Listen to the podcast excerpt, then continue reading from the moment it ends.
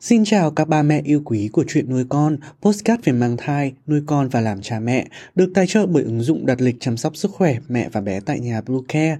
Mình là Dylan, hôm nay trong chuyên mục về thai giáo, chúng ta hãy cùng đi tìm hiểu 7 món ăn mà mẹ bầu 3 tháng đầu dù ngén lắm cũng phải ăn.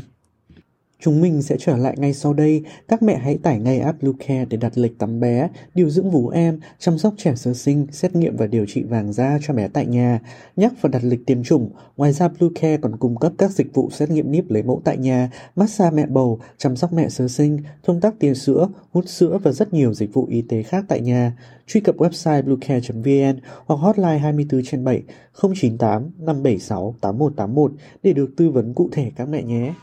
Tam cá nguyệt đầu tiên là giai đoạn cực kỳ quan trọng trong thai kỳ, khi thai nhi bắt đầu hình thành hệ thống thần kinh và các bộ phận trọng yếu. Chính vì vậy, lúc này mẹ cần bổ sung đủ chất dinh dưỡng và các nguyên tố vi lượng cần thiết cho quá trình hình thành và phát triển của bé. Dưới đây là 7 loại thực phẩm mẹ nên ăn trong giai đoạn 3 tháng đầu thai kỳ. Cà rốt Cà rốt được chứng minh là giàu vitamin C gấp 6 lần so với các loại quả có vị chua như cam, táo. Ngoài ra, cà rốt còn chứa một lượng lớn beta-carotene, tiền chất của vitamin A, có lợi rất lớn với sức khỏe của cả mẹ và bé. Tuy nhiên trên thực tế, khoảng 90% carotin trong cà rốt không được hấp thu và bài tiết qua dạ dày. Bởi vậy, để hấp thu được lượng lớn dưỡng chất này, mẹ bầu nên ăn cà rốt hoặc hầm thay vì xào với dầu mỡ. Tôm Tôm rất giàu canxi, kẽm cũng như nhiều khoáng chất khác. Chỉ 500g tôm đã có chứa đến 50g canxi, nên thường xuyên ăn tôm trong giai đoạn 3 tháng đầu thai kỳ sẽ giúp bổ sung các nguyên tố đa lượng và vi lượng cần thiết để thúc đẩy sự phát triển cơ, xương cũng như hệ thần kinh của bé.